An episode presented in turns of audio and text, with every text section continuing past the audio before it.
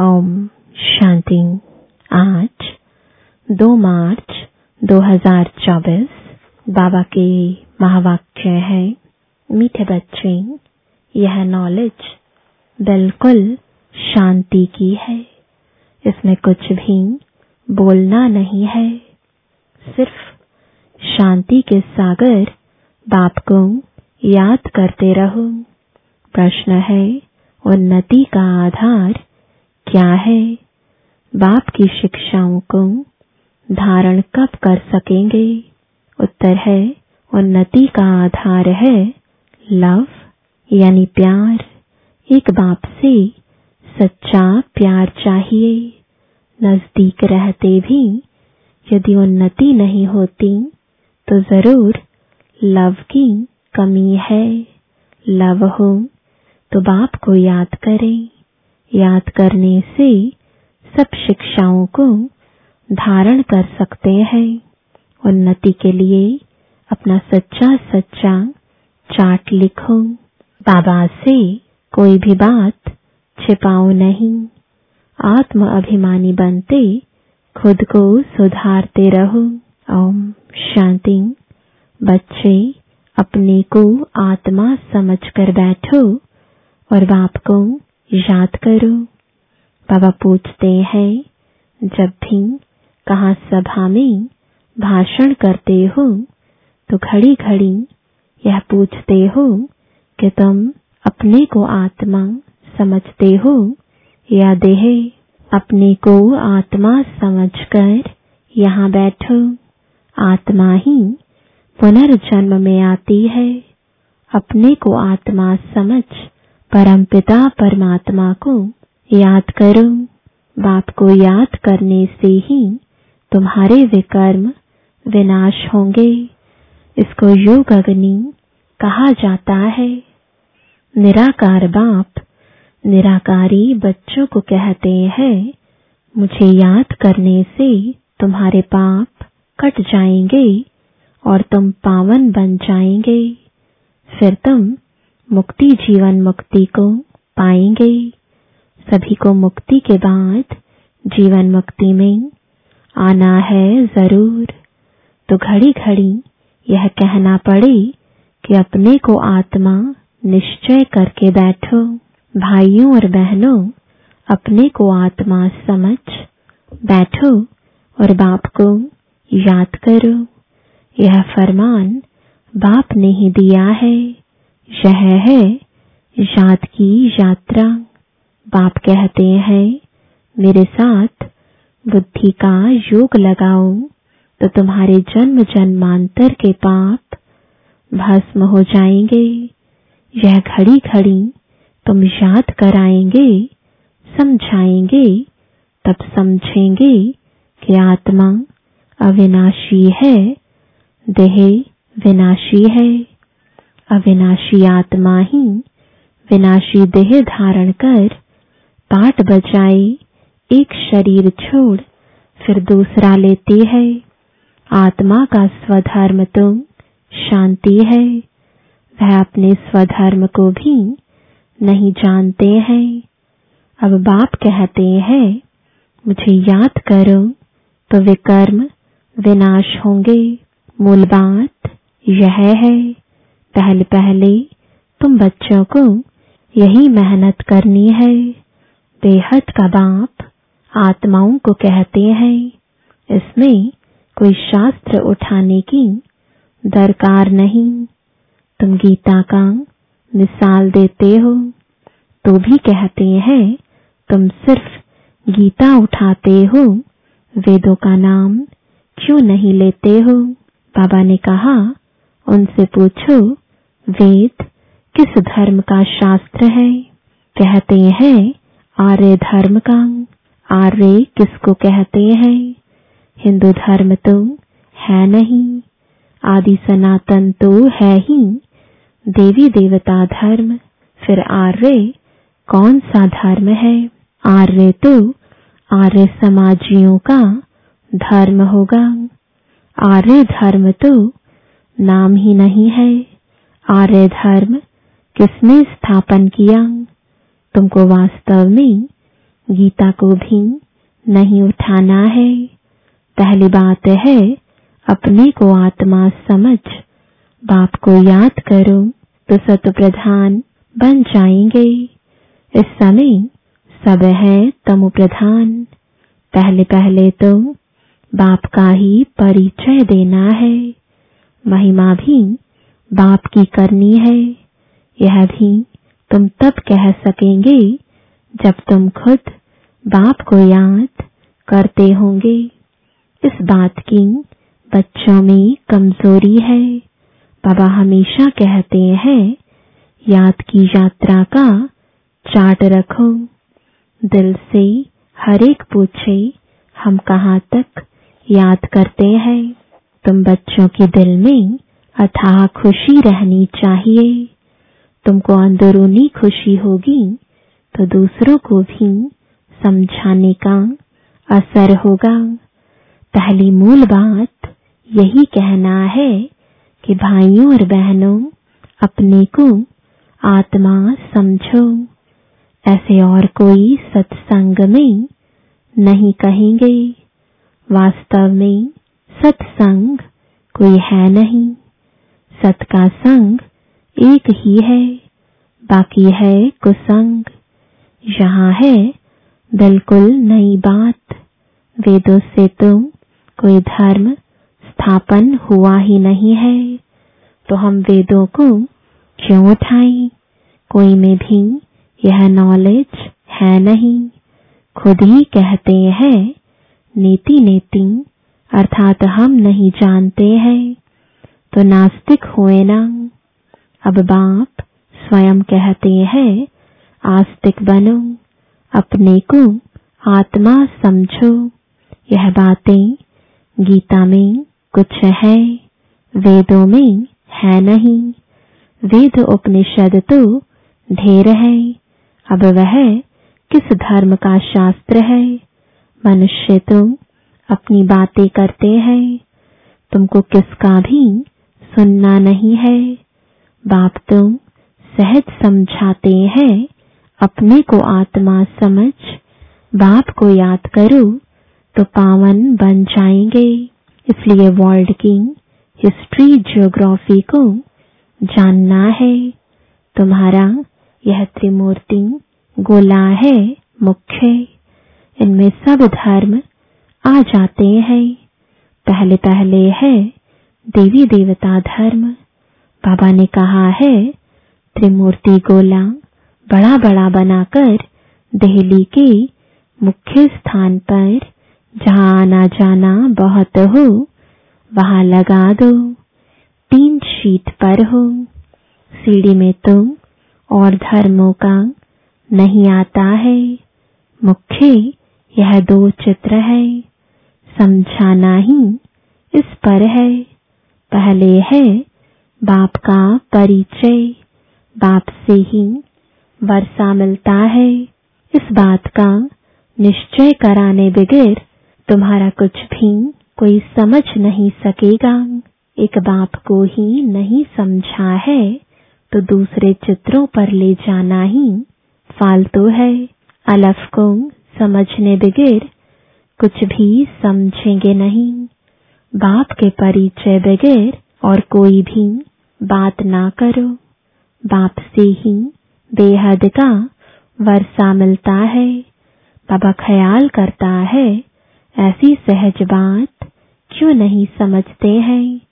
तुम्हारी आत्मा का बाप वह शिव है, उनसे ही वर्षा मिलता है। तुम सब आपस में ब्रदर्स हो। जब इस बात को भूलते हो, तब तमु प्रधान बन जाते हो। अब बाप को याद करो तो सत प्रधान बन जाएँगे। मूल बात है ही, रचयिता और रचना को जानना। कोई भी जानते नहीं, ऋषि मुनि भी जानते नहीं थे। तो पहले बाप का परिचय दे, सबको आस्तिक बनाना है। बाप कहते हैं, मुझे जानने से तुम सब कुछ जान जाएँगे। मुझे नहीं जाना तो कुछ भी तुम समझेंगे नहीं। मुफ़्त तुम अपना समय वेस्ट करते हो। चित्र आदि भी जो ड्रामानुसार बने हैं, वही ठीक है। परंतु तुम इतनी मेहनत करते हो, फिर भी किसकी बुद्धि में बैठता नहीं है। बच्चे कहते हैं, बाबा, क्या हमारे समझाने में कोई भूल है? बाबा फट से कह देते हाँ भूल है। अलफ को ही नहीं समझा है तो फट से रवाना कर दो। बोलो, जब तक बाप को नहीं जाना, तब तक तुम्हारी बुद्धि में कुछ भी बैठेगा नहीं। तुम भी जब देही अभिमानी अवस्था में नहीं रहते हो तो आँखें क्रिमिनल रहती हैं। सिविल तब बनेंगी जब अपने को आत्मा समझेंगे। देही अभिमानी होंगे तो फिर तुमको आँखें धोखा नहीं देंगी। देही अभिमानी नहीं तो माया धोखा देती रहेगी। इसलिए पहले तो आत्म अभिमानी बनना है। बाबा कहते हैं, अपना चाट दिखाओ तो मालूम पड़े, अगर अभी तक झूठ, पाप, गुस्सा है तो अपना ही सत्यानाश करते हो। बाबा चाट देखकर समझ जाते हैं कि यह सत्य लिखा है या अर्थ भी। नहीं समझा है। सब बच्चों को बाबा कहते हैं, चाट लिखो। जो बच्चे योग में नहीं रहते, वह इतनी सर्विस भी नहीं कर सकते। जौहर नहीं भरता है। फल बाबा कहते हैं, कोटो में कोई निकलेगा। परंतु जब तुम खुद ही योग में नहीं रहते तो दूसरों को फिर कैसे कहेंगे? सन्यासी कहते हैं, सुख कागविष्टा समान है। वह सुख का नाम ही नहीं लेते हैं। तुम जानते हो, भक्ति अथाह है। उसमें कितनी आवाज़ है। तुम्हारी नॉलेज तो बहुत शांति की है। बोलो, शांति का सागर तुम बाप ही है। अपने को आत्मा समझ। बाप को याद करना है। बाप कहते हैं मन मना भव। यह अक्षर भी नहीं कहो। हिंदुस्तान की है हिंदी भाषा। फिर संस्कृत, दूसरी भाषा क्यों? अब इन सब भाषाओं को छोड़ो। पहले तुम भाषण करो कि अपने को आत्मा समझो। बहुत है जो अपने को आत्मा भी नहीं समझ सकते याद नहीं कर सकते, अपने घाटे को कोई समझ ना सके। कल्याण तो है ही बाप की याद में, और कोई सत्संग में। ऐसे नहीं कहते हैं कि अपने को आत्मा समझ, बाप को याद करो। बच्चे कभी बाप को एक जगह बैठ याद करते हैं क्या? उठते बैठते बाप की याद है ही। आत्म अभिमानी बनने की प्रैक्टिस करनी है। तुम बहुत बोलते हो, इतना बोलना नहीं चाहिए। मूल बात है याद के यात्रा की। योग अग्नि से ही तुम पावन बनेंगे। इस समय सब दुखी हैं, सुख मिलता ही है पावन बनने से। तुम आत्म अभिमानी हो, किसको समझाएँगे? तो उनको तीर लगेगा। कोई खुद विकारी है और किसको कहे, निर्विकारी बनो तो उनको तीर नहीं लगेगा। बाप कहते हैं, बच्चे, तुम खुद याद की यात्रा पर नहीं रहते, इसलिए तीर भी नहीं लगता। अब बाप कहते हैं, बीती सो बीती, पहले अपने को सुधारो। दिल से पूछो, हम अपने को आत्मा समझ, बाप को कितना याद करते हैं। जो बाप हमको विश्व का मालिक बनाते हैं, हम शिव बाबा के बच्चे हैं। तो ज़रूर हमको विश्व का मालिक बनना है। वही एक माशूक आकर तुम्हारे सामने खड़ा हुआ है। तो उनके साथ बहुत लव होना चाहिए। लव माना याद शादी होती है तो स्त्री का पति के साथ कितना लव होता है। तुम्हारी भी सगाई हुई है शादी नहीं। वह तो जब विष्णुपुरी में जाएँगे, पहले शिव बाबा के पास जाएँगे, फिर ससुर घर जाएँगे। सगाई की खुशी कम होती है क्या? सगाई हुई और याद पक्की हुई। सतयुग में भी सगाई होती है, परंतु वहाँ सगाई कब टूटती नहीं है। अकाले मृत्यु नहीं होती। यह तो यहाँ होती है। तुम बच्चों को भी गृहस्थ व्यवहार में रहते पवित्र बनना है। भल बहुत नज़दीक भी रहते हैं। फिर भी उन्नति नहीं होती है। जो उस लव से आते हैं, उनकी बहुत उन्नति होती है।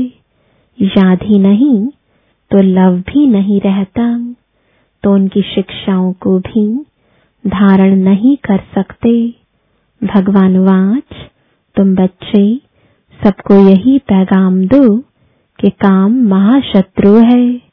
जो आदि मध्य अंत दुख देता है, तुम तो पवित्र सतयुग के मालिक थे। अभी तुम गिरकर गंदे बन पड़े हो। अब यह अंतिम जन्म फिर से पवित्र बनो। काम चिता पर बैठने का।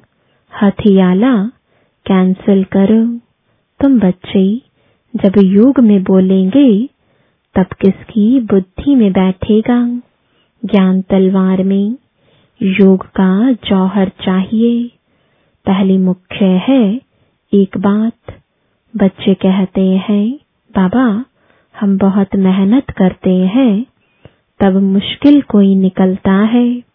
बाबा कहते हैं, योग में रहकर समझाओ, याद की यात्रा की मेहनत करो, रावण से हार कर विकारी बने हो, अब निर्विकारी बनो। बाप की याद से तुम्हारी सब मनोकामनाएँ पूर्ण हो जाएँगी। बाबा स्वर्ग का मालिक बनाते हैं। बाबा डायरेक्शन तुम बहुत देते हैं, परंतु बच्चे अच्छी तरह कैच नहीं करते हैं और और बातों में चले जाते हैं।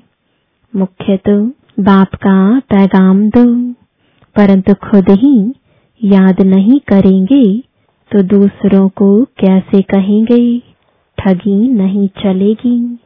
दूसरों को कहे, विकार में नहीं जाओ खुद जाए तो ज़रूर दिल खाएगी। ऐसे भी ठग है, इसलिए बाबा कहते हैं, मूल बात है ही अल्फ।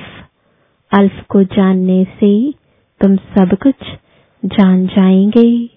अल्फ को न जानने से तुम कुछ भी समझ नहीं सकेंगे। अच्छा मीठे मीठे सिकिलदे बच्चों प्रति माता पिता बाप दादा का याद प्यार और गुड मॉर्निंग। रूहानी बाप की, रूहानी बच्चों को नमस्ते। रूहानी बच्चों की, रूहानी बाप दादा को गुड मॉर्निंग और नमस्ते। धारणा के लिए मुख्य सार है पहला, अंदरूनी बाप के याद की खुशी में रहकर फिर दूसरों को बाप का परिचय देना है। सबको एक बाप की महिमा सुनानी है। दूसरा आत्म अभिमानी बनने की बहुत प्रैक्टिस करनी है। बहुत बोलना नहीं है। बीती सो बीती कर पहले स्वयं को सुधारना है। याद की यात्रा का सच्चा चाट रखना है। वरदान है ब्राह्मण जीवन में वैरायटी अनुभूतियों द्वारा रमणीकता का अनुभव करने वाले संपन्न आत्मा भव। जीवन में हर मनुष्य आत्मा की पसंदी वैरायटी है। तो सारे दिन में भिन्न भिन्न संबंध भिन्न भिन्न स्वरूप का वैरायटी अनुभव करो। तो बहुत रमणीक जीवन का अनुभव करेंगे।